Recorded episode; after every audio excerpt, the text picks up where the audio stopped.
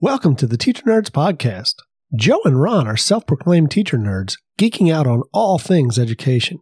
They are looking to move educational practices out of the 1900s factory worker model to a student driven classroom full of empathetic, creative, and collaborative students willing to take risks. Join them as they chat with educators from around the world, discussing educational tools, techniques, ideas, policies, and much more. Thank you for listening and becoming one of the teacher nerds. And now a word from a sponsor. Oh, have you heard about the nerds? What's the word? Teacher nerds. You can tweet them out on Twitter, you can find them on the gram. After listening to their podcast, you'd be sitting there like, BAM! Trying to take the teaching from one level to the next, reaching up to Canada and down to Mexico. Gotta go. Teaching nerds. Start the show.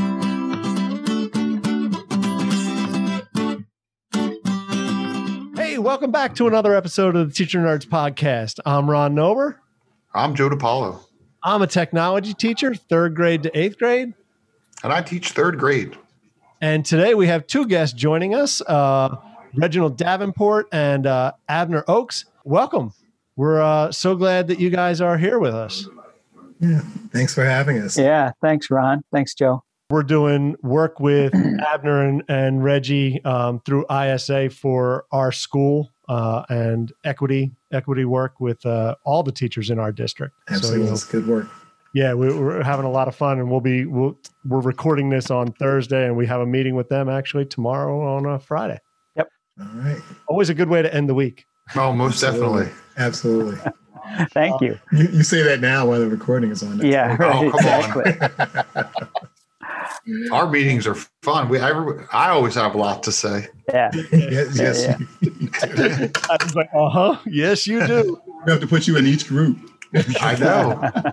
So we're going to jump into our two yes more, one no way icebreaker, and we're doing a 70s music edition today. It's time for two yes more, one no way. Abner, you've been taking us on these uh, pandemic music battles on Twitter that, uh, you know, having us voting and doing the field of 64 kind of bracket thing. Yeah. Yeah. It's been great fun. Um, I'll, I'll jump in first. All right, you do uh, it. You do it. yes mores, and then we'll go to you, Abner. So all right, cool. my two yes mores, very, very diverse. One is the Sex Pistols.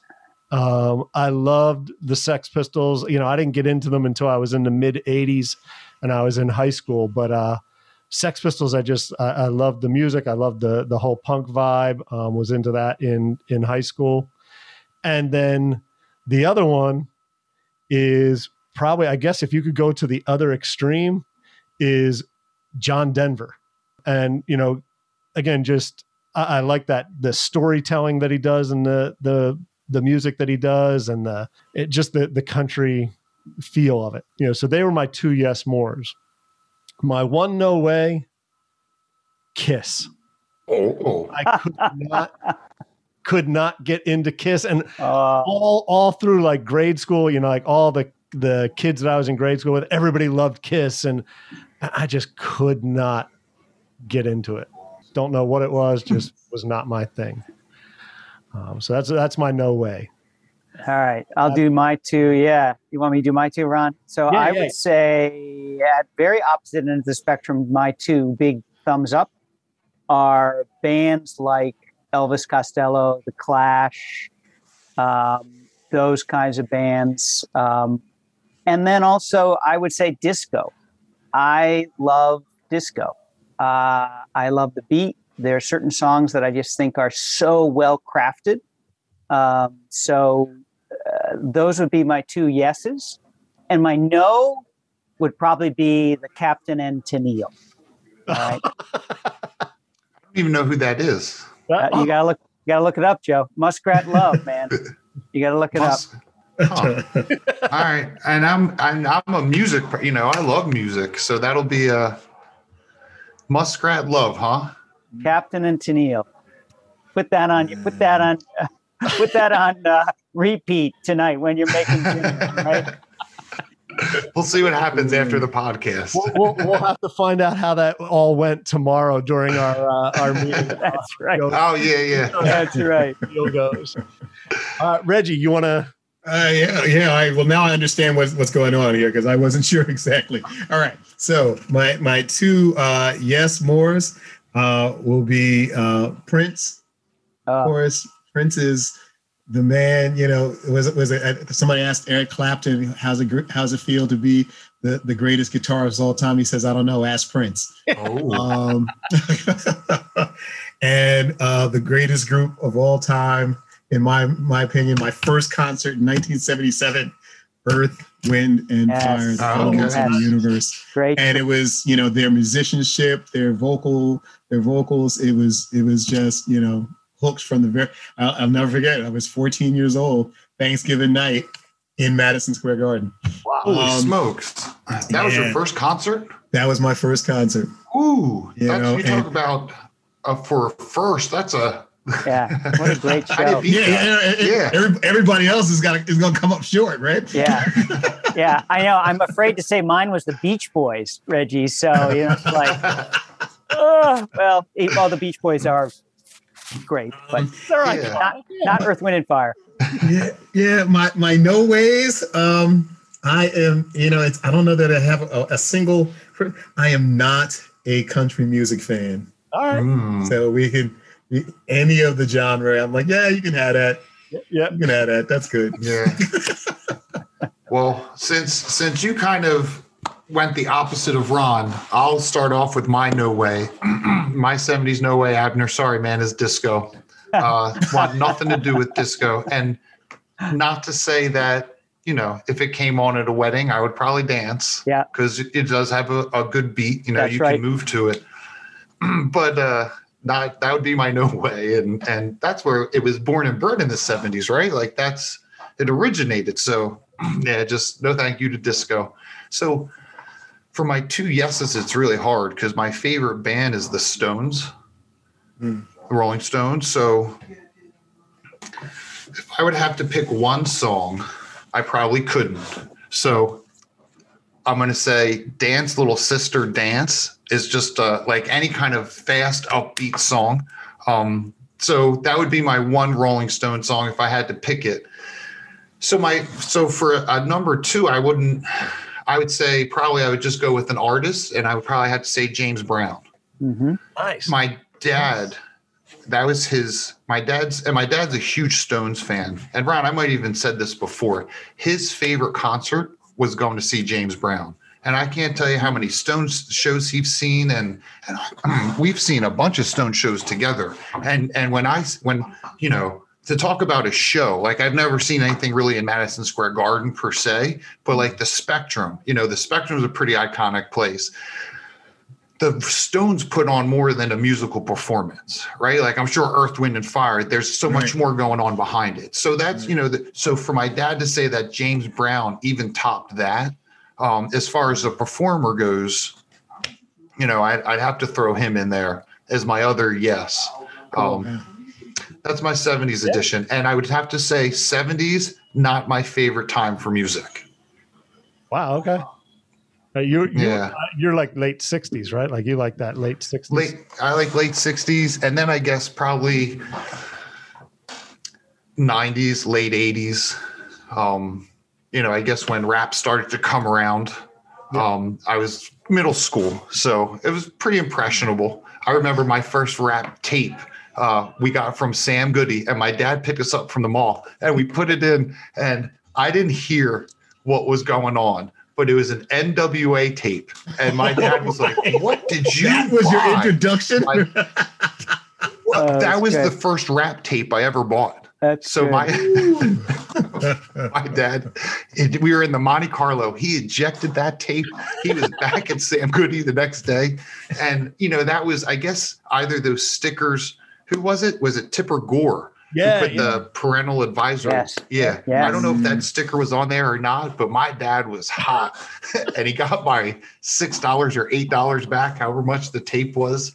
Um, but yeah, that's that that's I learned a lot Good back, introduction back your father for uh, for rap music. That was a, that was a good choice, Joe. When I was hot. That's good. That's good. Hey, a good thanks guys for it. for uh, you know doing that with us. We uh, we have a lot of two yes mores. We hope you enjoyed that segment of two yes mores, one no way. And now we're going to take a little break, but we'll be back in a moment. Are you and your students missing a class trip this year? Would you like to bring some animal fun into your classroom? Well, let Miss Amanda and Farm Friends LLC help you out. Farm Friends and her animals can pay a virtual visit to your classroom. They offer a variety of programs like story time with real animals or science and nature facts. Miss Amanda even has a program about loving kindness. With their virtual visits, it doesn't matter where you are. Miss Amanda and the animals can come, visit, educate, and most importantly, spread smiles. For more information, to book a program, or to help support them by donating to their Amazon wish list, visit farmfriendsllc.com. Be sure to follow them on social media at Farm Friends LLC. Oh, and don't forget to visit their YouTube channel for Storytime Tuesdays. Remember, that's farmfriendsllc.com. And now back to the show. Uh, so, you know, like I said at the beginning, we're doing this equity work with you all in our school district. And maybe Abner, if you want to start, just tell us your journey through to education to where you are now, Yep. and then we'll uh, we'll go to you, Reggie. Yeah, I'd be glad to. I I started my career actually in private schools. Ron and Joe. I was a private school teacher for um, 16 years, taught in boarding and day schools. And it was around 1997 when I kind of thought, you know, I, I was living just outside of Washington, D.C. I was seeing a lot of kind of interesting reform minded work that was going on there. And as much as I loved teaching and teaching independent school students. In fact, I still keep in touch with many of them, and many of them, or several of them, are teachers. So that's always kind of cool too. I just sort of felt like they would be fine. Now, they're going to be fine. Many of them are already set up to succeed. And there were many students, as I began to recognize, that were not. And I sort of felt like I needed to um, try something different. Um, so even though I had had this long career, right, in independent schools, I sort of saw what was going on in the public school realm and thought, you know, there's work to do here. Um, and so I left independent school teaching. I moved into, I didn't start teaching in public schools, but I started doing kind of school improvement work within a year. I was with this organization called Modern Red Schoolhouse. We were a national uh, nonprofit that was doing um, uh, improvement work with schools really all over the country. Um, so I was doing that, working in rural areas of Georgia and South Carolina, and urban areas like Atlanta and um, Washington, D.C., actually, too, here. Um, and that was really kind of instrumental in my thinking, you know, as I moved from the independent school world to the kind of public school improvement world. I've had a really lucky career, you guys. I mean, I've I've done these direct services to schools and districts. I've worked in the ed tech space. I've worked in an education policy shop. And now in some ways I'm back, you know, I'm back to that direct services side, right? Where um, ISA, you know, we provide direct services, whether it be equity or school improvement related services to schools and districts all over the country.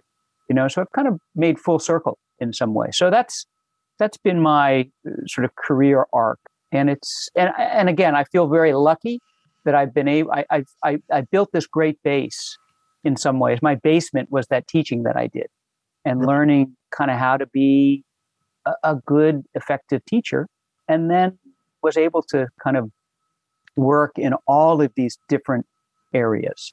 You know, as I said before, so I've had a I've had a pretty cool career. Yeah. you say. You know. Yeah, pretty interesting.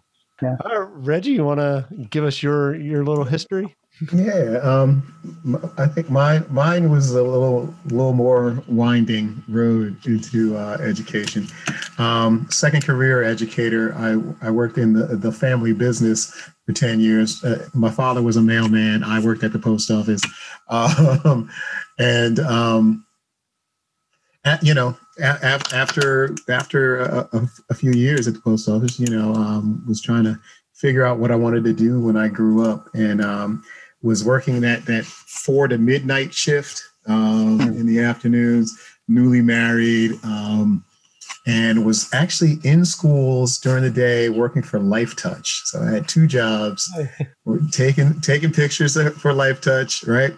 Um, and you know, one Friday night, you know, came home to to my new bride, and I'm like, I, I, I hate what I'm doing, and I got to figure out something. And um, she suggested in that conversation, you know, she says, Reg, you know, you loved working with the kids, you know, at the church. Why don't you just finish your degree and and and become a teacher? Um, because I'd actually dropped out of college, you know, when I went right out of high school, and um, you know, I'm you know I'm almost thirty. I can't go back to school now. You know, I had all these excuses, and that that was a Friday night, and Monday. I was in an elementary school in Nutley, New Jersey, um, and the late John Walker was a was the principal. You know, and it was it was it was interesting. It wasn't a very diverse school, student population, or or or, or a staff.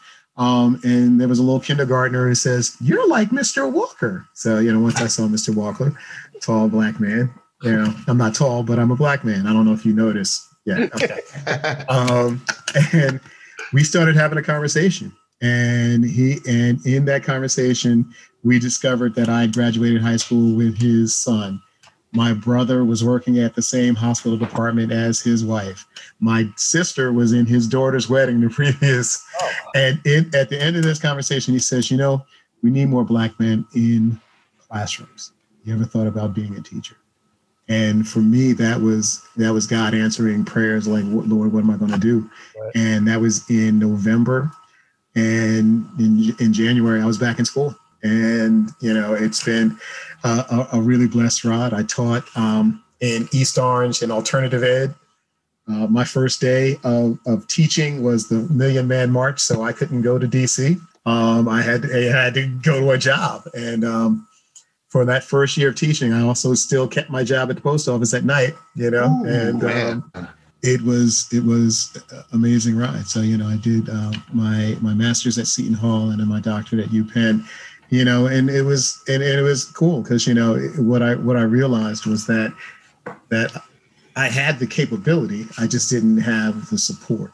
You know, to to to do and complete those journeys. Um, and so you know, as I became an assistant principal after seven years of teaching. Um, you know, I noticed that there were, you know, the, all the all the students being sent to the principal's office or the assistant principal's office uh, looked like me, and you know, we started having conversations on on, uh, you know, why why are only the black boys getting in trouble here? And you know, of course, that you know, you know, well, Mr. Davenport, what are you trying to say? You know, you know exactly what I'm trying to say. and so, it led to conversations around. Um, culture responsive teaching and how are we meeting the needs. Because you know they would they would say well they haven't learned our way. And i'm like yeah but you what do you know about their way? And so um, that led to um, you know the, my dissertation work on um, focusing on the culturally relevant beliefs of teachers and and its impact on the school experience of students.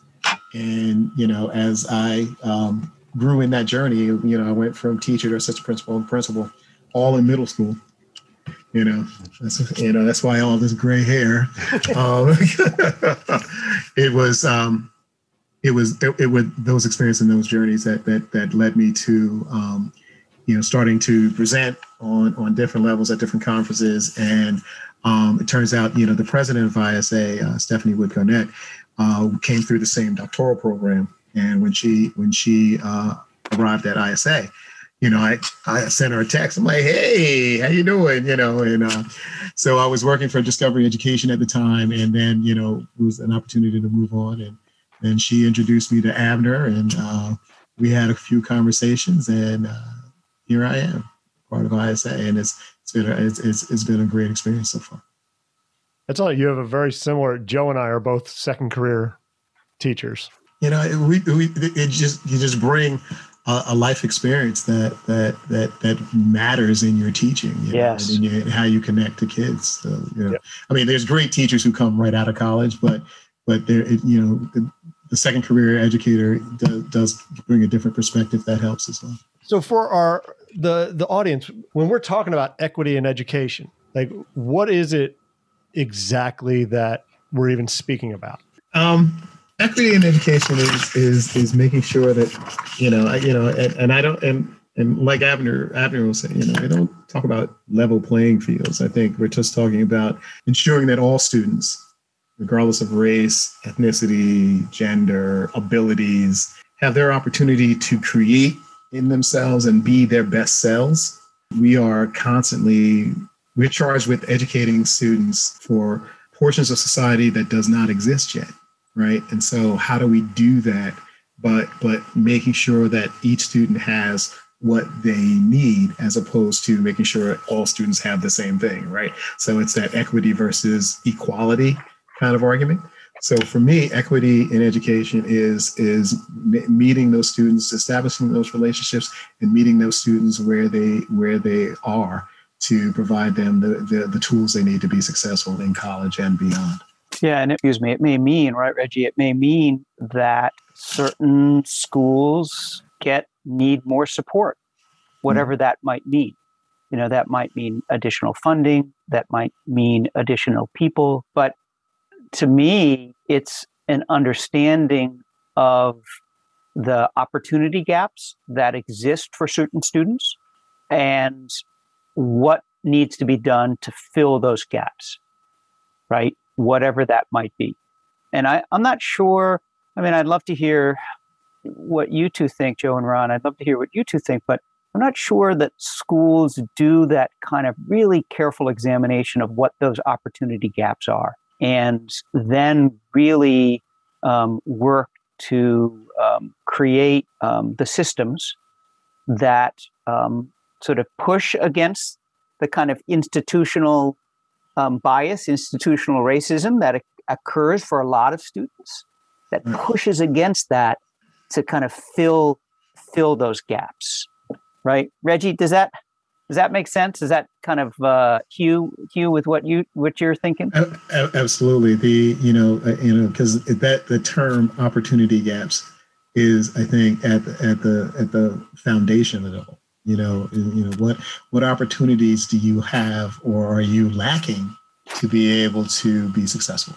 Yeah. And Yeah. you know and you know there's an assumption that well you know if we give the Ron school, the Joe school, the Abner school, and the Reginald school the same amount of money, regardless of their regardless of their student population, you know, they should be successful. And you know, and and you know, there there are opportunity there are gaps in where students are showing up at the door. You know, and you know, one of our schools may have more students moving in from a, a- a foreign land who you know, so English is not their first language. You know, how do we how do we get them on algebra if if if they're not if if they're struggling with English um, and and things like that. So the opportunity gaps um, and addressing those and pushing back against those are foundational in in this work.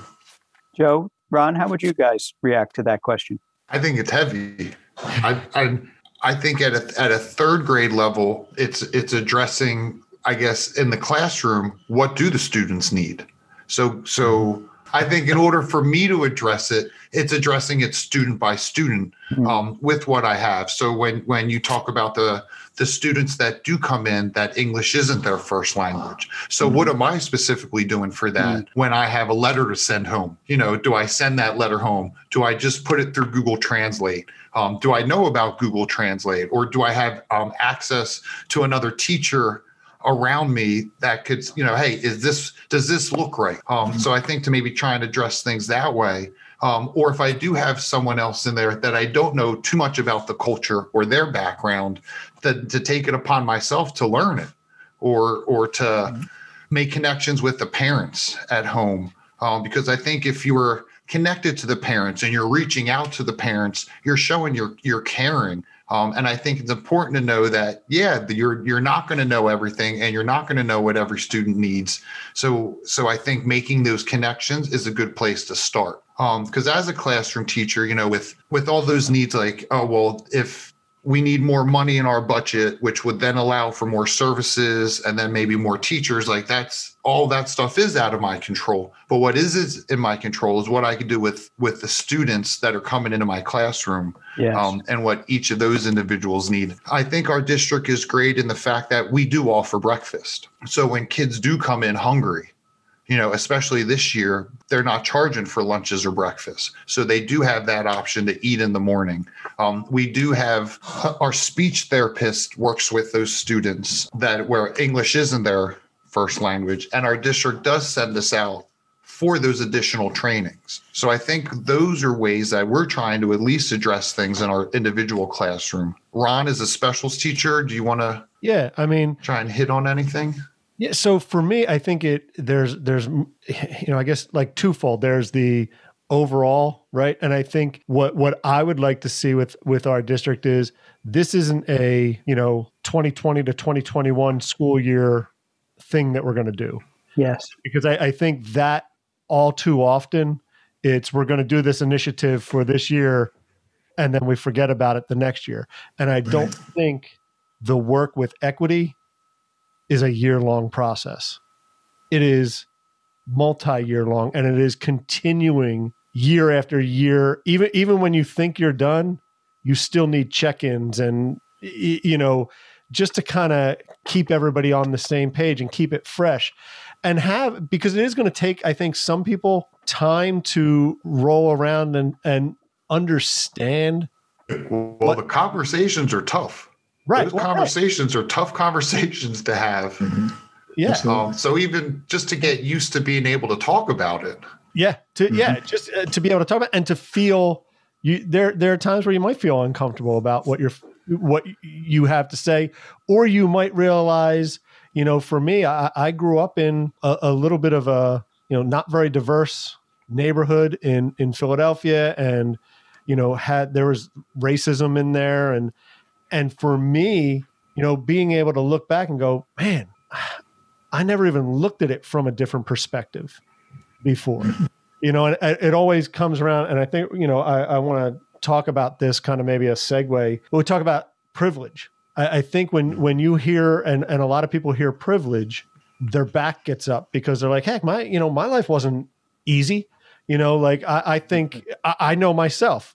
My dad left when i was 21 i had two brothers in catholic one in catholic high school one in catholic grade school and a sister in catholic high school. And i'm thinking you know people talking about privilege i didn't i wasn't privileged like i, I stopped going to college to work full-time as a security guard so i could be paying bills that you know weren't my responsibility to begin with and but that's not that's not the privilege we're talking about it's it, it for me it's if you don't even recognize that that's the privilege right like right.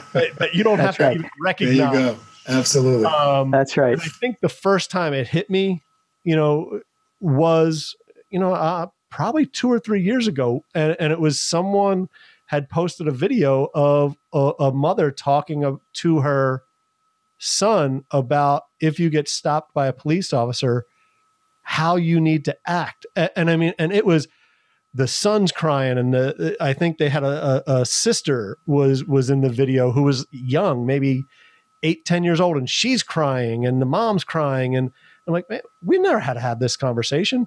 My nieces and Mhm. nephews never had this conversation. Nobody ever had to have this conversation with me. Like that's the privilege. I never had to have that conversation. Right. Um, so I, I think in schools, like like I said, that understanding that this work is ongoing. It is not a year thing that we're doing. It, it it's not just an initiative. It should be kind of a, a lifestyle that your your school is taking on. Um, especially maybe in a district that isn't very diverse That's right, right. so Right. so you know and and what you don't know i think is sometimes what you're afraid of right? So if if you bring what you don't know into the everyday life then you're you're something to, to fear less or Mhm. you know to to see other people. I i i was pulled over going really fast at 17 with a bat in my console. I mean it it at 12:30 at night. And the cop took the bat gave me a warning and said get home. And i said but wait a minute i made that bat in wood shop can't i get the bat back he said go home so when I hear when I see the the the, the scale you have, Reggie, the, the continuum, Mm-hmm. like where you fall, I mean that's eye opening. Right. But I Right. but I like the fact that I get to make my way up because I Right. thought I would have been a lot higher up. I I grew up in a pretty diverse um, neighborhood and and in a, in a diverse high school. Uh, maybe not at first, but then when when I left the when I left the Catholic school and got into the public school, it was very diverse and and Sure. and th- there were there were there were kids fighting kids over the colors of their skin and it was interesting and sometimes just to get to class. So I thought I would have been a lot higher up on that scale, but you know, I'm I'm slowly moving my way up just because you know, it's it's it's interesting to learn and and and to grow. Um, I think, and it's not. It's more than just color. It's it's with with women, um, and and you know, working with girls today, and even I guess we talked about it a little bit. Um, you know, if you're unsure, you know, like everyone's got that voice, right? And if if the if if you don't meet those kids, then how are they ever going to talk about oh well this is this multiplication fact and this is a strategy i use when there's when there's so much more that they're worried about trying to sit in the classroom and take it all in Right, right. I, I, I you know, I, I know, you know, my, my son is is is 22 years old now, and and just, you know, having to worry, you know, and mm-hmm. and and just be concerned when when when he's out and about, and you know, and you know, and you know, we know the things that that have happened with the interactions with police, and you know, and I'm. You know, and I'm saying to, there was one a couple couple couple, years ago. Though there was a shooting in Pittsburgh, and we're and it was on the news and we were talking about it and i'm like look man don't run he's like dad the only way I, I might survive is if i run you know and and i was literally you know i had no comeback Right. you know because you know he's just talking about surviving and i'm just and and, and all i want is his survival and you know um so you know when people start having those conversations or or start coming back or pushing back against what what privileges and and and and not having to have the conversation that I had with my son, right? Or last summer I was I was going a little fast down the street and and and, and the light and the lights turned on and but I was actually relieved when eh, eh, it was a black officer that got out of the out of the car. I was like, oh, okay all right, well, maybe this could be a little better. And, and he did let me off with a warning, but it was just like, whew, you know, um, and you know, that's that's that's a reality that that that's unfortunate for. Uh, yeah, go ahead. Go ahead. Yeah, go ahead, Ron. I was going to say, I, I think the other thing that comes into it is, you know, people feel like you have to be on one side of this issue or the other. Like you have to be able to support the police, or you have to be okay with, Mm. you know, standing up for people's rights, your rights, somebody else's rights. If if more officers, when they were seeing injustice, would speak up and say, "Yo, that's not right," rather than just blindly saying like we're in support of these guys. You know, nobody knows what we have to deal with. All right, as as a as a building administrator, you know, in in in um, Piscataway and in Plainfield, you know, we had SROs in the building, and, and so I, I did have an opportunity to establish relationships with police officers in those districts, and so you know, there's, you know, there there is, it, it, it, you know, they, they're. They, they were, you know, the ones that I knew were very nice, very good human beings, and you know, and you know, and and and so I, I did. I know I didn't see myself brushing the all of police, you know, all, police persons with that same brush. But you know, it is it is it's kind of a tough tough as a black man to watch it happen. And now, um, you know, just last night, you know, my wife and I were watching uh, FBI, and FBI Most Wanted. There was a there was this this whole thing about you know officer shoots a black man and you know i'm just i'm almost tired of seeing the story you Right. know um because it's it, it still brings it brings up that same angst that that that that is, is always there I, I hear what you're saying too, Ron and, and Joe about about being able to um, stand in both both um, camps, so to speak, right? But certainly, we've seen in the last 18 months or, or we've we've we've experienced in the last 18 months what black people in the US have known for for a long time. Right. right? That the justice system policing a whole variety of what i would call kind of institutionally racist systems are set up are put into action or have been in act. And so i don't necessarily disagree with that uh, with wanting to be supportive at the same time and critical. What i would sort of push back a little bit on is are we addressing these systems with the kind of um, energy um, that need that to, to which they need to be addressed you know? Because Energy meaning urgency or yeah energy? e- meaning- energy Mhm. urgency you know uh, i think uh, i mean that's part of privilege too i think joe right as a white person um, as a white man you know i can walk walk through this life without um, with seeing it happen with feeling certainly upset about it but it doesn't you know it doesn't um, i might not die because of it Right. Right. right And it doesn't disrupt your daily life. that's right. That's right. And Right. so I, I guess what I'm trying to say is how do more white people sort of really kind of look at and question their privilege as a way to begin to to dismantle Right. some of these institutionally racist systems.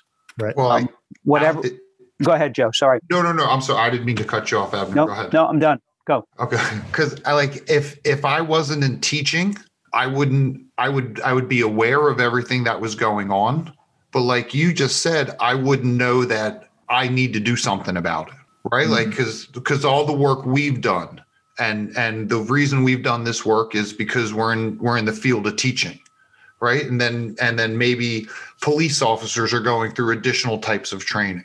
So I think then the need is to get the word out right? Because if you're not in teaching, if you're not in police enforcement, what other people are out there doing this on their own unless they're into social media, right? And then social media, it goes back to I'm either for it or against it.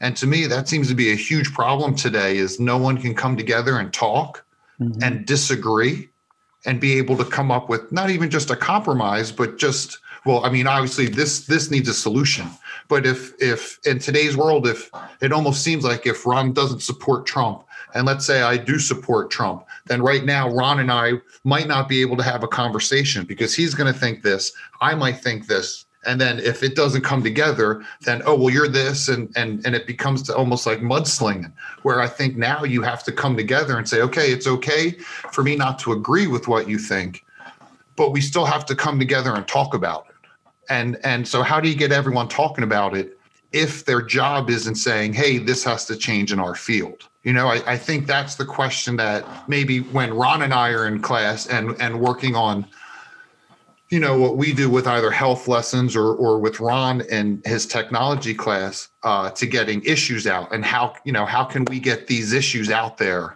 um, with public service announcements or, or us using you know media in the classroom. But then it's it's that you know so i think maybe maybe then it goes to the schools to talk about it with the community. You know i i, I think that's the part that's maybe the missing piece right? How do you get this information out to everyone? And and how do you get everyone to care and want to change? I, I, I think that I mean because of the the prevalence of, of social media and and the people who are creating content, I think the the ability to get the message out there is is there.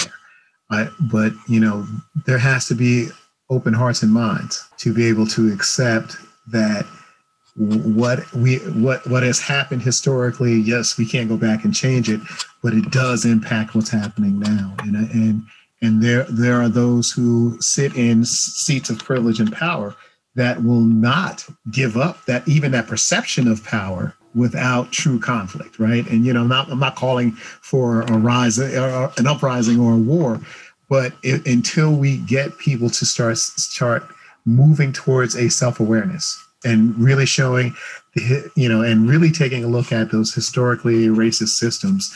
You know things are are are, are, are, it's going to be difficult for things to change. You know, you know when when when people started you know getting inoculated and started talking about going back to normal, you know, uh, you know it, it, it frightened me because normal was inequitable for so many people. You know how do we you know normal was not good enough. So why are we trying to go back to not good enough and i think is you know in, in, in our moving forward we have to be able to um, start having those conversations. And there's going to be a lot of disagreements and a lot of discomfort in those conversations. But it starts with the, the self-awareness. Even as a black man my own self-awareness about you know again and that can be gender that can be ability that can be uh, socioeconomic status. All of those conversations need need to start. And, and we need to stop, stop coming from a deficit thinking uh, perspective to start um, opening hearts and minds to be able to dismantle the, these systems that were built for the success of white America. Yeah,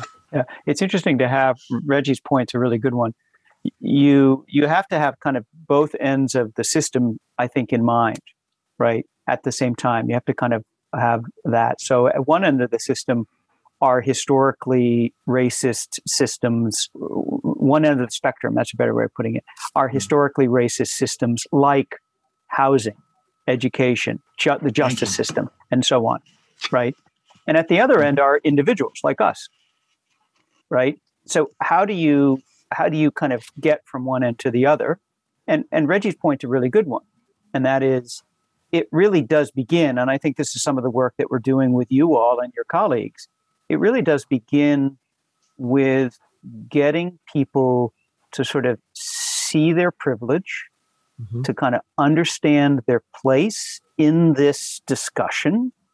And as as you said before, I think Joe, right, looking at that uh, cultural continuum and kind of making some decisions about about where you sit on that and where do you ultimately want to be, knowing full well that I always think too that that the end of the cultural continuum really doesn't exist. I mean, um, we had a school ask us to do some anti-racism work with them, and we did that. Um, and but but the belief isn't at the end of that work i'm suddenly going to be you know i'm going to get a little medal and i'm going to you know i'm an anti-racist. It's a process. It's not an end product you know and it's critically important that one of the things that needs to happen is that people need to have kind of a growth mindset. We talk about our students right, right. Joe and Ron? We talk oh, about yeah. our students all the time needing to have a growth mindset, working with them to develop a growth mindset. Adults are no different, right? Absolutely. Understanding that, you know what, I may make a mistake today, but I'm going to wake up tomorrow and I'm going to say, you know, that that was a mistake. I can do better.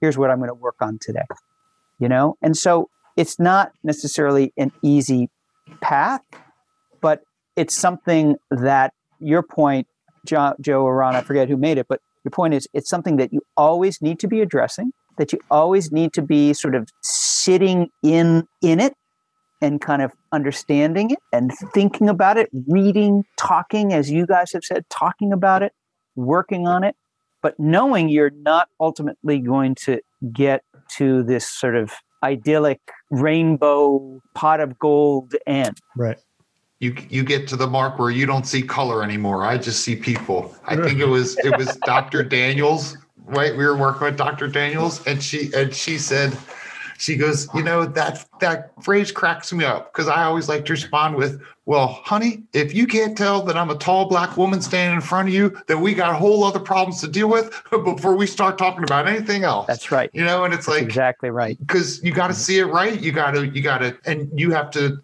I guess take it in and and and know about it because because it's culture, right? It's it's it's there. So why right. why wouldn't she want to represent as a strong black woman? That's right. Um, right. That's right. Right, like that. You should be proud of it. Not I not not not see it. When I but, was, you know, uh, like I said, I think I've gr- I've grown, so right. so I can I can now see. Yes, she is a strong black woman, and and she cracks me. Like I love working with her. She's great. when um when I was an assistant principal. I, I remember I was, you know, I, I, I never liked give, giving up my teaching. I, I, you know, I, so I still ate in the teacher's lounge with, with the teachers when I was assistant principal.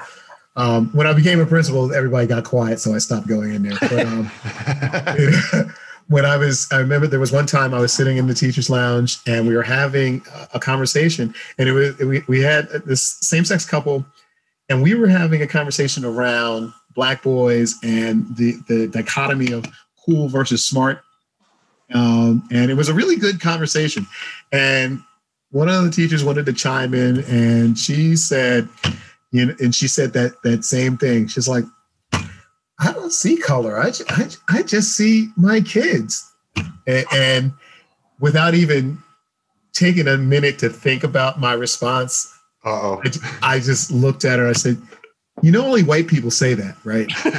and, um, and that kind of shut the whole conversation down Yeah, for everybody. I Yeah. was like, well, I guess I'll go back to my office now. Um, yeah. but you know, but it, it- you know, it, it, it, it was true. I'm like, because it was like, because you know, if it, when I walk into a place, if you don't, you don't know my education level or anything else, you don't know anything about my my background, but you know I'm a black man, you know, and so now you're going to take that one thing that I represent, that I that I show up as, and say you don't see it. That that's that's that's problematic. Exactly. Exactly. That's- Exactly. So if if someone out there wants to, you know, doesn't doesn't really know about this or uh, uh, equity and and you know what we've kind of been talking about isn't isn't aware, what as an educator, what's something they can start with in their classroom? Like, uh, you know, i- is Or there where do you yeah, where do you start? Where do you start, or or what can you start with? I mean, I think the first thing you have to have is an open mind, right? You have you have to be ability to, ha- like you said, be open to understand that you might not be addressing equity. I guess that would be the first step. But beyond that, What, do- what do you What do you say, Reggie? You start, and I'll uh, I'll follow you. um, I, you know, I, I I would always say start with your own beliefs. You know, there are um, many um, self assessments, cultural competency, cultural proficiency, um, equity. There are many self assessments that that allow you to reflect. You know, sometimes you know people uh, avoid reflection because they already know answers. You know, and and and then it leads to i guess this level of, of cognitive cognitive dissonance because you know i grew up for example I, you know i'm a christian everybody is equal but they know they haven't lived their life as a as in a way that shows that everybody is equal right? Or everybody has has opportunity. So i think it starts with with um a- a real examination of of your own beliefs and and and and then connect those to the goals. You know what are, what are your goals? Are you trying to meet the needs of every student? Right? And and and if that's not your goal then maybe you should find a different you know Yep. a, di- a different industry. But you know but then it, it then it leads to uh, you know what am i teaching? You know am i comfortable teaching about black history right Yeah. Eh, you know eh, or or am i only teaching black history in february right or what is it? april is asian history asian uh, american history month right am i only using these multicultural months to to really connect and, and allow those voices to be heard and, and and how we look at all those all those opportunities for voice for varied voices to be heard in in, in, in classrooms I I think too, what's critically important is you need allies. So you can't be sort of the lone person in your school setting or district setting, kind of working on this stuff. One of the the I- love my work, and part of the reason I love my work is because after we have trainings, you know, Reggie and Reggie and I will will will sit on the phone for you know 15 minutes just de- debriefing, and we get to talk about. I get to talk about this stuff all the time with Reggie, with some of the other ISA uh, coaches, consultants, with my colleagues. You know, we get to, to kind of um, push these ideas around. And it really, to me, it's important to have compatriots who are going to push you, who are going to disagree, agree, whatever it might be. Um, so I would agree with Reggie that um, th- there needs to be this self examination. And I think sometimes the only way you get to it is by having someone help you with it. you Um, and it, it, it doesn't need and it doesn't need to be doesn't need to be a Reggie Davenport coming into your school to do that training. It could be Joe, you and Ron, right? It could be the teacher across the hall from you, you know. The other thing I would say too is that I think there's so much that you could do, you know, pushing against I mean, remember I was an old middle and high school teacher, right? Pushing against the texts, the curriculum that is sort of typically done. Um, how do you uphold student voice, right? How do you kind of ensure that the young people in your class, no matter who they are, have a chance to shape what the teaching and learning is like? I think that's really, really important. And again, what you're asking in some ways is you're asking those students to be allies with, right? To not allow you to be the sage on the stage, but to to um, work with you kind of as a as a single entity through some of these issues too. So. Ooh. yeah, I know. I think because Joe and I, I mean, like you said, having that that just other person, you know, like just to have the discussions with. I mean, Joe and I have even after sessions with you all, like texted back and forth with each other, or had a podcast the next week and discussed, you know, what we talked about during a session. So yeah, I, I, I agree that having that other person to to just hold again hold you accountable or just to have the discussion with and and make you see things that maybe you haven't seen before um, is, to, to, have someone to start the discussion um, and right. that's this is what that's you know the discussion is what the, generated the podcast and and it's just you know it's just us talking about all these different important issues and we mm-hmm. talked about it last week where we never thought what we started would end up where we're at today you know, I mean, talking about race and you know equity in the classroom. I mean, that's I, that's a it's a it's a tough topic to talk about, and here we are on the podcast discussing it. So it's it's tough, it's important, and we're jumping into it. Um, so I, I think you know, Ron, it's it's it's been a wild ride, and and I think because we've taken it, you know, how how much have we grown um, yeah. with with just every you know just everything. I I had uh, a, a, dealing throwing something out on Twitter and and um, a, a, woman commented like, "Hey, would you be doing this if if you were focusing on a guy?" Or are you just making? Are you just making, um, you know, attire that someone would wear because you know girls just want to are, are interested in, in dress, you know, fancy clothes, and and and I stopped and thought like, wait a minute, that's not it.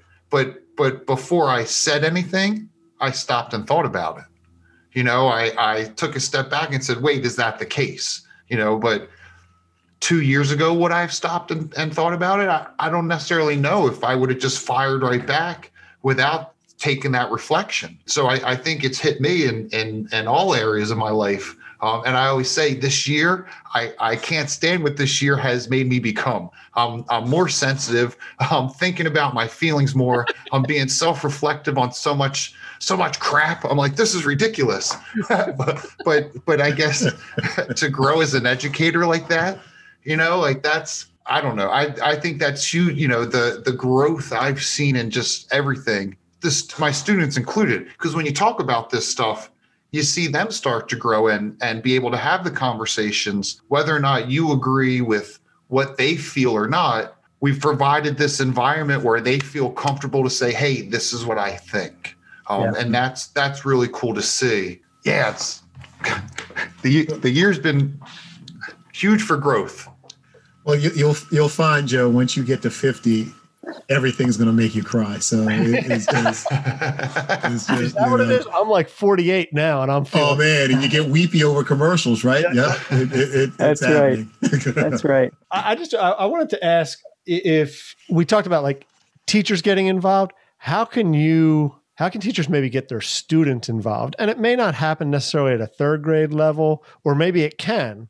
And I know it can happen even greater at a high school level, but you know, where can teachers get their their students involved in like the the equity, whether it's in education or just equity in life? You know, what, what's a good jumping off point, um, whether it be you know books or anything um, about getting students involved? You know, it was you know I taught middle school, right? And so you know my eighth graders were it was civics, and so we we often, you know, no, nothing nothing gets uh, eighth grader, you know, off their rocker more than somebody think, you know, them feeling that life isn't fair, right? And we to have these conversations, we call them issues issues days, and we put away the books and we talked about the issues, we debated back and forth. But I think for for younger students, you know, th- they may not understand all the nuances of, Mhm. of, of racism and institutional racism, but they really do understand fair and not fair. Yep. And to and and and I, I'm a I'm a firm believer in the, the power of project based learning. Yep. And and I think using project based learning and looking at, at at you know what's fair and not fair, and it can be you know you can start looking at some of the real basic abstracts of laws and and how people have been treated historically, and and and, and I think they they get that. I think you connect them to some kind of community service so that they are, are helping and serving and blessing others is is a powerful thing. You know it, you know my wife and i talk about it all the time about how can we be a blessing to somebody else beyond our walls? Yeah. and, and, and, you know and not just donate money but you know be of service to to people. I, I, I think for for for the really young ones i think that that goes a lot of a, a long way in in getting them connected to treating people fairly beyond your walls Yeah, and I think right when you get to middle and high school, right, Reggie, you're you're Mhm. able to be more direct in your teaching in some way, oh absolutely right? Whether it be from the text that you teach, whether it be from the the daily events that you discuss, I think that's critically important. You know that the summer of 2020, I hope teachers in middle and high schools all over the country were talking about what was going on with their students um, and addressing their hard questions um, and reflecting on themselves too, and and what uh, what they what what this caused in them, you know, and being vulnerable. I think I think that's really important. That in this work, it, it kind of goes back to that growth mindset I was talking about a few moments ago, right? You need to be vulnerable. You need to admit mistakes. You Mhm. need to sort of know that um, ultimately there are other voices to be heard, you know, beyond your own. Um, and I think um, allowing that kind of belief, it goes back to Reggie's point about self-examination and about, you know, allowing those kinds of beliefs is a step, I think, to really engaging young people in in your classroom. You know, Mhm. it begins with yourself sort of admitting kind of where you are where you sit in your privilege right right exactly where you sit you know admitting that thinking about that working through that with your colleagues and then again thinking about your young people and what they need. You know it goes back to something we were talking about at the very beginning of this you know an hour ago. You know what do they need to succeed and therefore what do you give them mm-hmm. right to um, to do that reggie you were about to say something but I, you know, but I think uh, uh, an additional piece of now when you look when you when you look at what what it is that equity in education is is like and we and I and I talked about the making sure all the students have what they need. It is also making sure that all the educators have. yes agreed need, Yep. You know, to to be able to to do this work. In our last session with um, your district, there was one of the teachers, and, I, and I'm not going to mention her name, but she admitted in the session that she, you know, that has it is she felt stronger, you know, where now that she feels that she can speak to these things. Mhm. Where you know, when we started this journey, that she was was was not the one. You know, she'd have been, you know, hey, let's just change the subject and things like that. But you know, she, you know, as we were wrapping up last Friday, that you know, she she said that you know this was this was uh, you know had been really important growth for her to be able to to speak to some of the issues that you're seeing in your district. Yeah, that's all. And I love the Abner what you said, vulnerable, right? Like being able to be open and vulnerable, and it is so.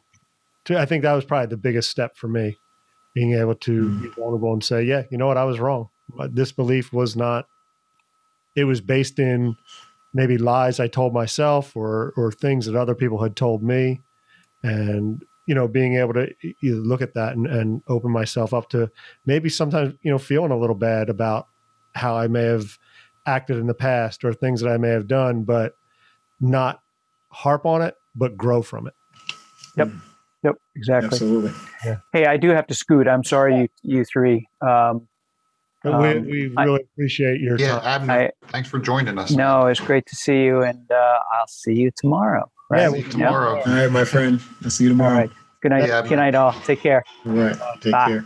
You know, it, it's interesting because I always I thought the first time I saw that graph, I would have been higher, and I wasn't as high as I thought I was. So then it's like, you know, it's like with the kids with writing. If you're at a three, you want to get it a four. So see what you got to do for the four. So to be like, all right, so now let's yeah, let's let's start to incorporate. But but like we said before, as a third grade teacher, the kids are young, right? So Mhm. now it's how do you how do you bring it in?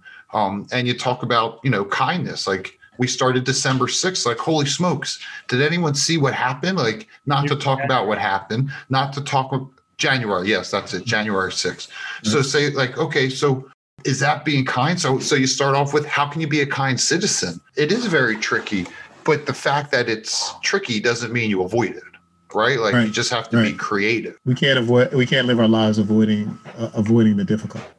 Yeah. Right, and and to to talk about it, um, to bring it in through through, and I love the picture books, you know, and, and just to talk about the the topics, um, and and you talked about your civics class, so moving forward next year, I'm I'm trying to think about all these different ways to address social studies, um, and learning about communities and learning about governments, and we're Mm. we're putting together like some project based learning ideas when I say we, it's kind of like me and Ron just kicking around ideas. Um, but to to to bring in the idea, I was I was you know before thinking, oh, I'll just go what makes a perfect community. But I think maybe what's important is to maybe bring out some of these communities where it's not perfect and those relationships aren't good and to maybe start talking about why that isn't good and what we could do to make a better community Make a better Um, community. and like I said earlier, like this podcast, like it's it's the conversations, it's it's the topics, and it's helping me become a better teacher. You know, we say it all the time. If if we if someone can get one little thing from it, right? Like the podcast was worth it. And a, and a lot of times that someone it's definitely me, it's definitely Ron. So for, for, for your own self learning, that's okay. That's okay. But you know, it's you know, but in, in a lot of ways, you know, the, what we do as educators, right? We, we never know that it, it, it that that seed germinates until sometime down the road. I, I remember a couple, a few years ago, uh, one of my former students, who's now uh, a fireman ne- nearby, and he he found me on Facebook, and he was like, "Mr. D, you know, I finally get what you were talking about, right?" And he was in my homeroom, you know, it was the Pledge of Allegiance. And being the radical that I was, you know, I would always end it, and liberty and justice for some. and and my my students would always look at me like, why does he say that? I'm like, it's all right, you'll get it. And, and he and he and he reached out and he says, Yeah, Mr. Davenport, I, I get it now. And he and he's not black like me. So, you know, it was like, you know, so it was so it that was it important cool. for him to hear, right? Like Yeah. that's important. absolutely. Yeah. Absolutely. Like you said, that that little kernel that just stuck in the back of his head, so he, he Mhm. you know just remembers. Yeah, Absolutely. Reggie, if someone, and I know this is is hard, but like if you could recommend, like if someone wanted to do some reading, a, a a website that is is a good place to get more information, uh, uh, even a, a documentary that or a, a movie to to kind of help you open yourself up and like abner said be a little more vulnerable be a little more open to learn were there any things that you would would recommend to listeners I got a, I got a rather large list. list. I got a, I got a, I got a big list.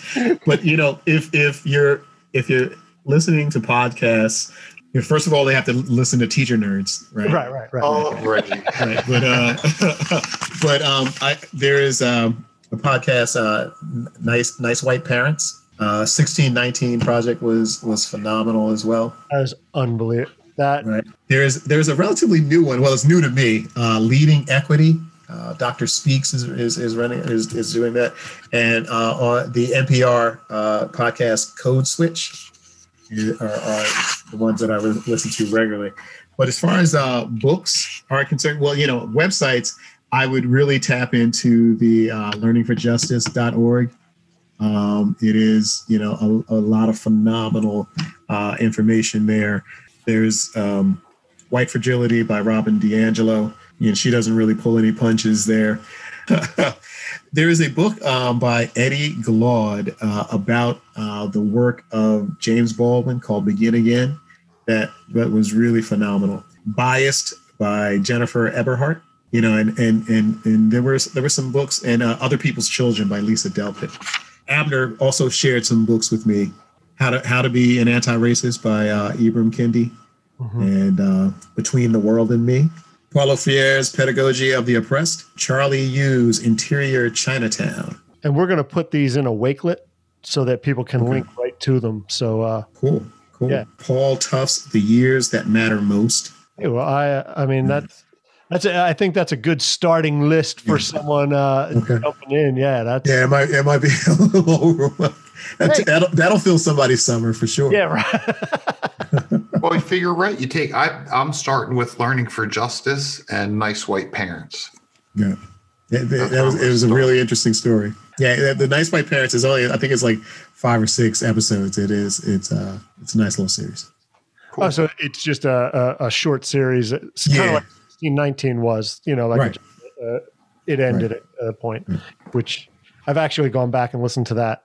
I think uh, three times. Uh, I mean, I just yeah, I've listened to it twice. You know, I so to- well and, done. and, and, and it was amazing how, how how much I felt like I missed. I'm like, I don't remember that. You Right. know, when I when, when I'm going back. So it's, it's kind of like rereading a book, right? Yep. You know, like, oh yeah, new new perspectives. Yeah. Absolutely. Reggie, I, I gotta say, I, I- it's been awesome to have you on, It's been awesome to be here. Yeah. Yeah, that's a great. and, Thanks. and just getting to, to know you through the work we're doing in school and and everything. It's just like our Friday afternoons. It's Friday afternoons. We That's right. I wish you guys were on all the Calls calls. this week. But it is. It's it's it's tough conversations. But you know what? Everyone's there for the same reason, right? Like Right. you make it comfortable, and and you say from the very beginning, you don't have to agree, Right. right? But Right. We just not- got to speak our there's something there. Yeah, right. And and be comfortable with it, right? Or do you say sit with it? Something you say something. Right. I, smooth. I, I, I, I I, don't say know what be, it, be, be comfortable with the discomfort. That's right. right. yeah, Understand that yeah, there's going to be discomfort. Right. yeah. That's that vulnerability that Abner was talking about. Right. Abs- absolutely. Absolutely. All right. Again, thank you All right. so much. Uh, Thank we'll- you again for the opportunity. This was a lot of fun. Teacher nerdz, teacher nerdz knocking on your door. Open up, let's take your teaching further than before. Give it a try, don't be shy, there's nothing there to lose. Worst thing that happens, kids get pain on their shoes. We're talking teacher nerds. We hope you've enjoyed this episode of the Teacher Nerdz Podcast. Keep up with every new episode by subscribing on Apple Podcast, Spotify, Google Podcast, Anchor, or anywhere you listen. When you subscribe, be sure to give us a review and tell a friend. Visit us at teachernerdz.com. Follow us on Twitter at teachernerdz, on Instagram at Teacher Nerdz Podcast, or email us teachernerdz at gmail.com. And remember, we're nerds with a Z. Most importantly, thank you for listening and becoming one of the Teacher Nerdz.